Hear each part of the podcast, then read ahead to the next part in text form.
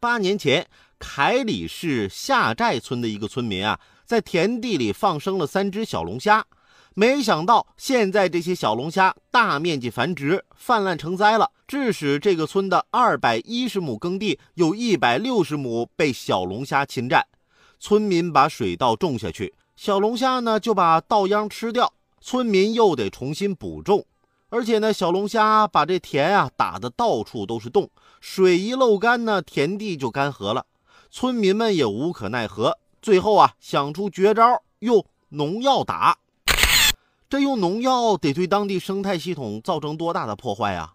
你们为什么就不能转换一下思路呢？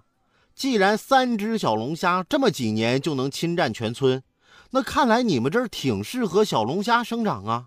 那为啥不考虑发展一下小龙虾养殖业呢？这小龙虾现在多贵呀！